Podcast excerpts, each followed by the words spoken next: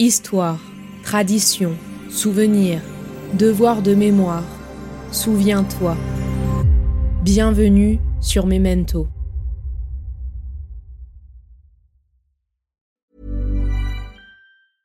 Even when we're on a budget, we still deserve nice things. Quince is a place to scoop up stunning high-end goods for 50 to 80% less than similar brands. They have buttery soft cashmere sweaters starting at $50, luxurious Italian leather bags, and so much more. Plus, Quince only works with factories that use safe, ethical, and responsible manufacturing. Get the high-end goods you'll love without the high price tag with Quince. Go to quince.com/style for free shipping and 365-day returns. Hey, I'm Ryan Reynolds. At Mint Mobile, we like to do the opposite of what Big Wireless does. They charge you a lot, we charge you a little. So naturally, when they announced they'd be raising their prices due to inflation, we decided to deflate our prices due to not hating you. That's right. We're cutting the price of Mint Unlimited from $30 a month to just $15 a month. Give it a try at mintmobile.com slash switch. $45 upfront for three months plus taxes and fees. Promo for new customers for limited time. Unlimited more than 40 gigabytes per month. Slows. Full terms at mintmobile.com.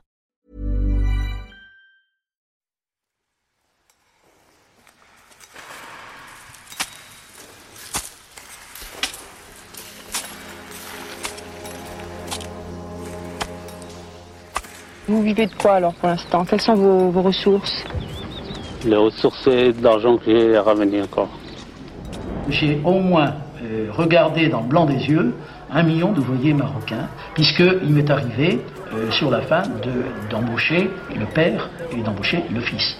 Je suis militant dans une association, c'est Louis ici, s'appelle l'Association des mineurs marocains du Nord-Pas-de-Calais. Dans les années 1960 et 70, lors du premier choc pétrolier, la France a recruté près de 80 000 Marocains, jeunes et analphabètes, pour travailler à bas coût dans les mines du Nord et de la Lorraine. Ils représentent la dernière grande vague importante d'immigration venue extraire du charbon. Les Marocains sont sélectionnés selon des critères on ne peut plus précis pour travailler dans les conditions les plus redoutables. Plus de 60 ans se sont écoulés depuis ces premiers recrutements, mais pourtant aujourd'hui, d'anciens mineurs marocains se battent encore et toujours pour leur mémoire et leur justice. Aujourd'hui, dans Memento, je vous propose de découvrir une série réalisée autour de cette histoire méconnue des mineurs marocains, appelés à travailler dans des conditions pénibles, voire même dangereuses, dans le nord de la France. Pour faire en sorte que cette histoire et ces mineurs retrouvent une place dans nos mémoires, j'ai eu la chance d'être accompagnée de Diana Cooper-Richer, historienne, écrivaine et chercheuse au Centre d'histoire culturelle des sociétés contemporaines de l'Université de Versailles Saint-Quentin en Yvelines. Elle est aujourd'hui réputée pour ses travaux sur la protection sociale et le syndicalisme dans les mines françaises. Hicham Jamid m'a également fait le plaisir de répondre à mes questions. Il est docteur en sociologie au Conservatoire national des arts et métiers et de l'Université d'Agadir et post-doctorant au LPED, Laboratoire Population Environnement Développement. Il a coécrit avec Marie Kakel la caravane des mineurs marocains du Nord-Pas-de-Calais, du projet mémoriel au pèlerinage identitaire, un projet que nous allons souvent mentionner dans ces épisodes. Ensemble, nous allons donc retracer cette histoire restée dans les mines françaises en racontant le recrutement des Marocains triés sur le volet, leur intégration ou non-intégration en France, leur prise de conscience et rébellion après avoir enduré des conditions de vie et de travail parfois dangereuses, et enfin de ce qu'il en reste aujourd'hui de cette histoire oubliée. Vous écoutez Mineurs marocains, Mémoire obscure, une série du podcast Memento, épisode 4, Remédier à cet oubli.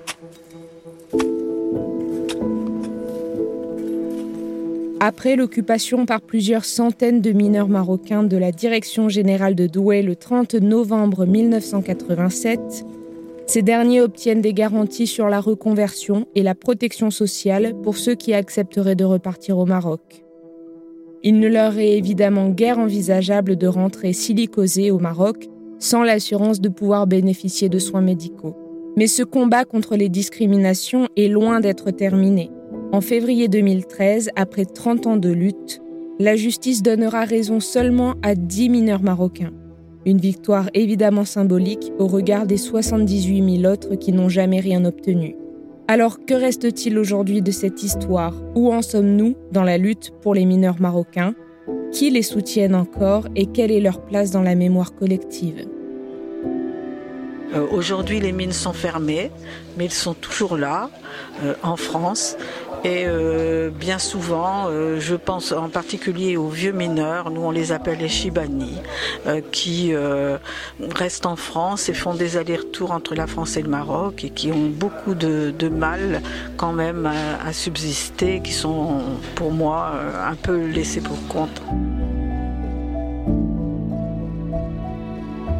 Il est important de mentionner tout de même l'association créée dans un seul et même but depuis 1989 défendre les droits de ces mineurs marocains et lutter contre la discrimination faite à ces derniers. Ce sont des conditions inhumaines et cette dignité perdue évoquée dans les précédents épisodes qu'est née l'Association des mineurs marocains du Nord-Pas-de-Calais, AMMN. L'envie donc de rendre justice à des hommes qui ont longtemps été dénigrés et oubliés. Ils vont se regrouper assez rapidement, je pense, au sein d'une association qui s'appelle l'Association des mineurs marocains du Nord-Pas-de-Calais. Et euh, cette association va se lancer dans un combat qui va durer pendant des années pour essayer de montrer qu'ils ont été discriminés par le gouvernement français et par les houillères et pour essayer d'obtenir de pouvoir au moins racheter leur maison à un prix qui n'est pas trop trop cher et qui a été accordé aux autres mineurs. Dans ce combat-là, il va trouver son aboutissement pour 10 mineurs marocains, qui ne sont pas très nombreux, en 2013, et on va leur accorder le droit de racheter leur maison à un bon prix, et aussi ils vont toucher chacun 40 000 euros qui sera donné par le gouvernement français, enfin par le comité qui représente les anciennes ouillères. Voilà. Et retraite anticipée, rachat des avantages en nature, notamment le chauffage, le logement, la reconversion à la suite du plan social des, des houillères, le droit au regroupement familial, au renouvellement de titres de séjour sont parmi les principaux domaines juridiques auxquels l'AMMN a été créée ou sur lesquels il se combat. Et l'association se veut aussi un, lieu de, partage de, l'histoire et de la mémoire de ce pont de l'immigration euh, marocaine en France, qui constitue vraiment un grand chapitre de, l'immigration marocaine en France. Euh, l'association est présidée, je pense, jusqu'à aujourd'hui par Abdullah Samat, qui, euh, je pense, en 2009, a reçu les insignes du chevalier de la Légion d'honneur et voilà, après, euh, on va dire ces, ces actions euh, phares, d'après euh, justement cet article que j'ai, ce chapitre d'ouvrage, pardon, que j'ai coécrit avec Marie Kakel. Donc, son combat va amener aussi l'association à travailler justement sur cette question de l'histoire et de la mémoire. Et c'est ainsi que j'ai participé euh, en tant que chargé de mission à l'organisation et surtout euh, à, la préparation du passage d'une caravane pour l'histoire et la mémoire des mineurs marocains euh, du Nord-Pas-de-Calais dans cinq villes étapes marocaines. Donc cette caravane a commencé le 3 novembre 2012 à Ouarzazate et c'est terminé le 8 décembre 2012 à Agadir. Alors, je pense que c'est cette association qui a joué un rôle extraordinaire parce que à chaque fois, par exemple, que je me suis rendue dans des colloques organisés tous les deux ans par euh, le centre historique minier de Levarde, il y avait toujours Abdellah celui qui était à la tête et qui est le fondateur, l'animateur de cette association des mineurs marocains du bassin du Nord Pas-de-Calais, il était toujours là et je pense que c'est cette association qui a insufflé à un certain nombre de mineurs la force de euh, réclamer et de se pourvoir en justice parce qu'ils sont allés à plusieurs reprises au prud'homme qui leur a donné raison, ensuite à la cour d'appel de Douai qui leur a donné raison, mais le comité qui représente aujourd'hui les houillères qui n'existe plus, qui s'appelle l'Association nationale de garantie des droits des mineurs, qui représente aujourd'hui les houillères, eh bien, cette association s'est pourvue en cassation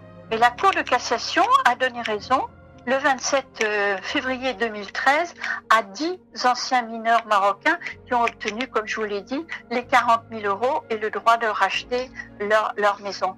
Alors beaucoup de dossiers sont encore en suspens. Hein. Il y a beaucoup de, mineurs qui réclament encore, mais leur, cas n'a pas été euh, jusqu'ici, euh, il n'y a pas eu de solution donnée à leur, à leur dossier. Mais s'il n'y avait pas eu cette association et s'il n'y avait pas eu Abdellah Samad, je pense que euh, ça aurait été très très difficile pour eux. Si les mineurs marocains restés en France ont acquis une certaine reconnaissance, il en est autrement pour ceux qui sont retournés au Maroc, et ce, justement en raison de leur parcours migratoire. Le premier élément frappant est le déficit de mémoire de ces hommes, qui restent très vagues lorsqu'on les interroge sur leur date d'arrivée en France ou sur leur début et fin de contrat de travail les mineurs retournés au Maroc n'ont pas eu l'occasion d'intellectualiser leur parcours ni de le retracer régulièrement. Jamais ravivés, les souvenirs s'estompent au cours du temps. Hicham Jamid a coécrit avec Marie Kakel la caravane des mineurs marocains du Nord-Pas-de-Calais du projet mémoriel au pèlerinage identitaire dont je viens de vous lire un extrait. Ce dernier en question est tiré du paragraphe intitulé les mineurs de l'AMMN au secours d'une histoire sans mémoire, qui souligne une différence mémorielle entre les mineurs qui sont restés en France et ceux qui sont rentrés au Maroc. Alors comment expliquer cette différence de mémoire? En fait, lorsqu'on a participé à cette caravane, on a remarqué l'effet miroir entre les mineurs marocains qui sont restés en France avec euh, les anciens mineurs marocains qui finalement étaient contraints surtout soit de signer l'aide au retour qu'ont proposé les houillères, soit ils étaient contraints tout simplement de retourner parce que pour rejoindre leur famille ou parce que juridiquement aussi ils n'avaient pas, euh, ils n'ont pas réussi à renouveler leur titre de séjour. Et on voyait très bien que pour ceux qui sont en France, ils sont très souvent, on va dire, sollicités, soit par les journalistes, par les médias ou par des chercheurs pour raconter leur histoire migratoire, leur parcours migratoire et, leur euh, travail dans les mines. Et vu qu'ils sont aussi membres d'une association qui lutte contre les discriminations et pour l'égalité. Donc, ils ont toujours, euh, on va dire, une autodéfinition par rapport à leur parcours migratoire. Alors que ceux qui sont retournés au Maroc, on les voyait même physiquement parce qu'ils sont pauvres. Ils ont galéré pour transférer et pour certains pas leurs euh, droits sociaux au Maroc. Et puis, euh, on voyait qu'ils étaient même maigres physiquement, avidés. Et parfois, ils, ils savaient même pas combien de fois ils ont signé de contrats de 18 mois, quelle est la date de leur départ euh, en France et de leur retour au Maroc. Souvent, cette génération de migrants euh, ne racontent pas leur, euh, leur histoire et leur parcours dans l'immigration. Donc, c'est pour ça qu'on voyait vraiment la différence entre ceux qui, qui sont restés avec ceux qui sont rentrés. Et avec ce projet euh, de la caravane qui présentait ou qui proposait aussi des permanences juridiques, notamment avec les anciens mineurs qui sont rentrés et aussi avec leurs veufs et leurs enfants. Il proposait aussi une expo photo en collaboration avec le, le, centre minier de Loire. Il proposait aussi euh, des présentations de, de, documentaires, notamment un documentaire qu'on a réalisé dans, dans une association qu'on a créé euh, dans mon master, il s'appelle l'Association des chercheurs en migration et développement, et le documentaire s'appelait Les gueules noires racontent le charbon.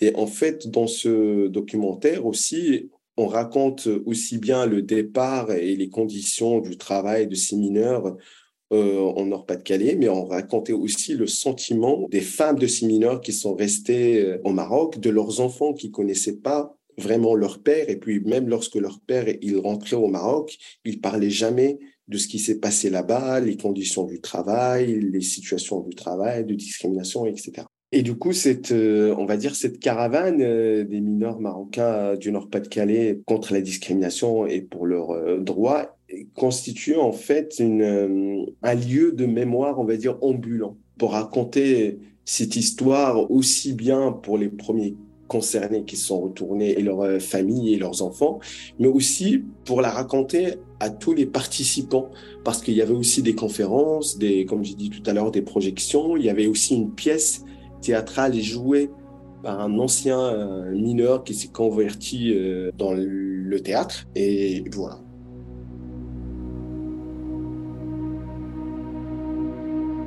C'est très très important qu'on laisse, à travers des objets artistiques comme le cinéma, comme le théâtre, quelquefois même par les chansons tout simplement, qu'on laisse trace de cette mémoire. Pour ne pas oublier l'histoire et l'injustice vécue par ces mineurs marocains dans le nord de la France, l'association intervient dans les collèges et les lycées et met en place des projets avec les jeunes, en plus du collectif qui compte aujourd'hui quelques 500 mineurs marocains qui souhaitent dénoncer les pratiques abusives et discriminatoires dont ils ont fait objet.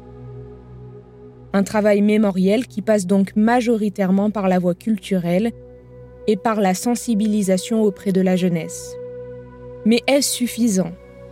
Nous voyons de plus en plus d'œuvres culturelles faisant revivre ce passage de l'histoire, mais pouvons-nous dire que ces mineurs marocains ont retrouvé leur place dans la mémoire collective?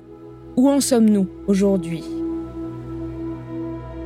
De mon expérience personnelle de chercheur dans un autre domaine, c'est le domaine qui m'intéresse depuis quelques années de la presse en langue étrangère publiée en France. Par exemple, les journaux en polonais publiés par les mineurs polonais dans le nord de la France.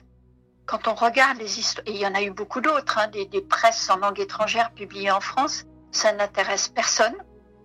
Et dans les, euh, dans les histoires de la presse, il n'y a aucune mention de la presse en langue étrangère. Ça mm. n'intéresse personne. Ce qui m'amène à dire que ces événements concernant des ouvriers marocains d'un ancien protectorat français qui n'ont pas été très bien traités, eh bien, ça n'intéresse personne. Ça a intéressé, et vous la connaissez sans doute, euh, l'anthropologue Marie Segara, son beau livre sur la mémoire confisquée, bah, le titre nous dit tout. Cette mémoire a été totalement confisquée, c'est-à-dire qu'elle n'a même pas existé. Il n'y a pas de mémoire des travailleurs marocains euh, qui ont été euh, spoliés par les houillères et puis spoliés par le gouvernement français c'est euh, quelque chose qui euh, c'est pas national et donc ça n'intéresse pas beaucoup les gens. Et comme c'est pas très glorieux, on pousse un peu la poussière sous le tapis, je dirais. Il fait partie de notre histoire, mais regardez ce qui s'est passé très récemment sur le Rwanda. On a voulu faire euh, place nette et essayer de dire qu'on a, on a fait vraiment la lumière sur la question de l'intervention de la France au Rwanda, mais on est allé même avec les historiens, jusqu'à une certaine limite. On n'est pas allé jusqu'au bout, on va jamais jusqu'au bout. Avec la guerre d'Algérie, on n'est pas allé jusqu'au bout.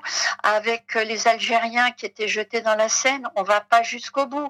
Il faut beaucoup de courage et il faut que les, les politiques s'emparent aussi de ça. Il faut que nous, on s'en empare, il faut qu'on en parle, mais c'est difficile de remuer tout ça très compliqué et euh, plus on sera nombreux à en parler, plus on soutiendra des associations comme celle de Monsieur Samat, plus on, on aidera tout ça à sortir de l'ombre. Je pense que c'est important.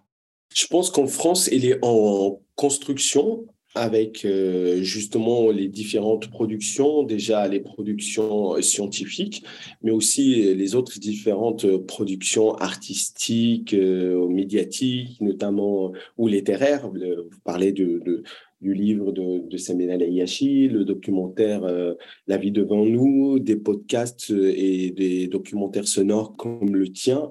Cette histoire euh, et cette mémoire de l'immigration fait aussi écho à d'autres histoires et mémoires de l'immigration en France, avec vraiment une institution comme le musée de l'histoire et de, et de la mémoire de l'immigration de la Porte doré. En France, je pense qu'il est en construction permanente. Il ne cesse pas de, faire débat et faire écho à d'autres euh, immigrations internationales en France. En ce qui concerne le Maroc, je pense que pas pour dire inexistence, mais il reste du chemin à faire parce que à part dans la région du Sousse où les gens ils sont concernés directement par cette histoire, au niveau institutionnel, ça reste encore euh, invisible, cette question d'histoire et, de la mémoire de l'immigration, ce que intéresse vraiment les politiques, on va dire, publiques euh, marocaines c'est surtout euh, la mobilisation des migrants marocains hautement qualifiés, comment les encourager à contribuer au développement de leur pays, comment encourager leur transfert de, compétences, leur transfert d'argent, mais jamais, euh, enfin jamais, enfin on se soucie moins de ce profil de, de migrants marocains, ceux qu'on appelle entre guillemets les Chibani, que ce soit euh, ceux qui sont restés en France ou ceux qui sont rentrés au Maroc. Et de moi, euh, d'ailleurs, euh, la question d'un lieu de mémoire qui illustre cette histoire, notamment, entre autres, des mineurs marocains en France. Pour clôturer cette série, je vous propose un extrait de la caravane des mineurs marocains du projet mémoriel au pèlerinage identitaire écrit par Hicham Jamid et Marie Kakel les membres de l'Association des mineurs marocains du Nord-Pas-de-Calais veulent remédier à cet oubli en apportant au Maroc des outils culturels tels qu'une pièce de théâtre, une exposition, un roman de fiction, des films documentaires, à une population qui ne connaît pas l'histoire de ses propres ressortissants. Si la transmission entre générations ne s'est pas faite, les mineurs du Nord-Pas-de-Calais ont amorcé un processus afin d'essayer de délier les langues car un peuple ne peut se construire sans sa mémoire collective. Or, le phénomène migratoire au Maroc fait partie de l'identité collective de ce pays qui compte plus d'un dixième de sa population à l'étranger. Si vous souhaitez compléter l'écoute de cette série documentaire, voici quelques recommandations de films et de lectures. Le ventre des hommes, un roman de Samira El Ayashi, paru en septembre 2021, où on lève le voile sur l'histoire des mineurs grâce à la vision d'Anna, qui découvre l'incroyable histoire de son père et d'un groupe d'hommes venus du sud du Maroc pour travailler dans les mines. Ensuite, du bled au coron, un rêve trahi, un travail d'enquête des deux sociologues Saïd Bouamama et Jessie Cormont, qui ont réalisé des interviews d'anciens mineurs et de leurs enfants. Mine de mémoire est le premier film documentaire du réalisateur Florent Le sorti en 2021, disponible sur YouTube et mettant en avant des témoignages d'anciens mineurs français, italiens et marocains. Et enfin, Mémoire confisquée, un ouvrage de Marie Serrega Colli, détaillant les spécificités du dernier courant d'immigration dans les houillères associé à la fin de l'exploitation du charbon. Toutes les informations nécessaires concernant ces ressources ou concernant mes invités seront dans la description des épisodes de la série. Je remercie sincèrement Diana Cooper Richer et Hicham Jamid pour avoir accepté de raconter cette histoire oubliée, de nous avoir partagé tant de détails et tant de vérités occultées, afin qu'à l'échelle de ce podcast, nous puissions redonner une place aux mineurs marocains dans la mémoire collective. Si ces épisodes vous ont plu, n'hésitez pas à en parler autour de vous et à les partager afin de faire connaître cette histoire au plus grand nombre. N'oublions pas, la mémoire est vulnérable, elle s'émiette.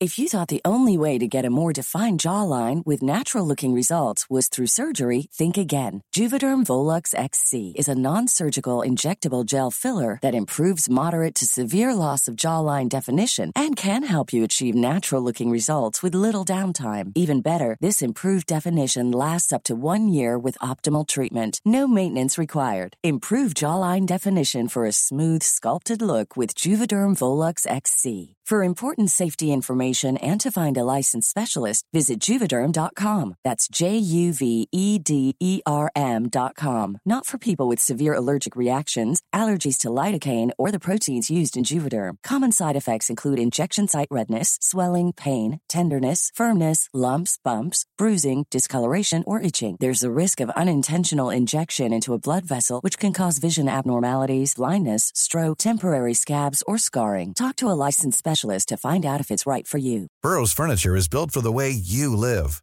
From ensuring easy assembly and disassembly to honoring highly requested new colors for their award-winning seating, they always have their customers in mind. Their modular seating is made out of durable materials to last and grow with you. And with Burrow, you always get fast, free shipping.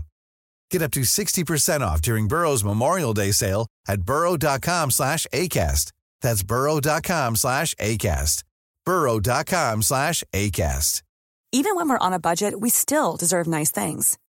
Quince is a place to scoop up stunning high-end goods for 50 to 80% less than similar brands. They have buttery soft cashmere sweaters starting at $50, luxurious Italian leather bags, and so much more. Plus, Quince only works with factories that use safe, ethical, and responsible manufacturing. Get the high-end goods you'll love without the high price tag with Quince. Go to quince.com slash style for free shipping and 365-day returns.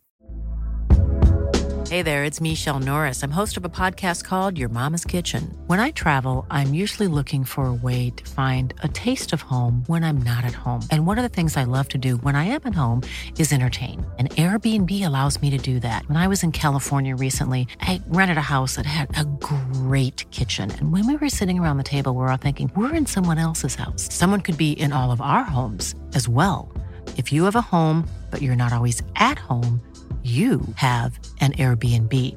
Your home might be worth more than you think. Find out how much at airbnb.com/slash host.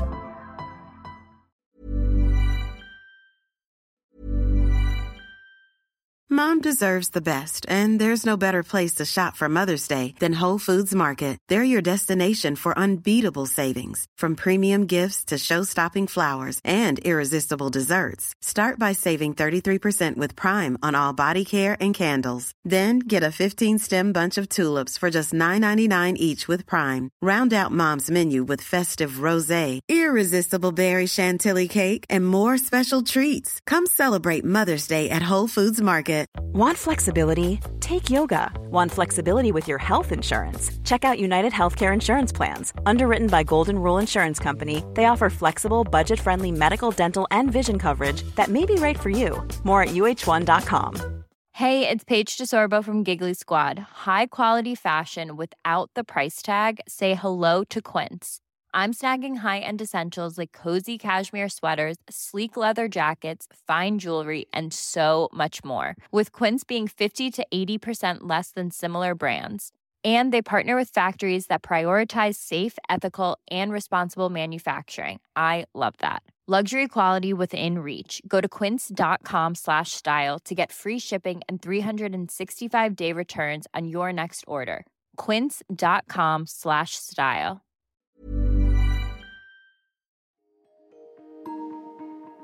Vous venez d'écouter Memento, un podcast réalisé par les Belles Fréquences. Ce podcast est disponible sur vos plateformes d'écoute préférées, Apple Podcast, Spotify, Amazon Music, Deezer ou encore Podcast Addict. Si ce podcast vous plaît, n'hésitez pas à lui mettre 5 étoiles sur Apple Podcast ou Spotify pour le faire connaître. On se retrouve sur les réseaux sociaux, at les belles fréquences.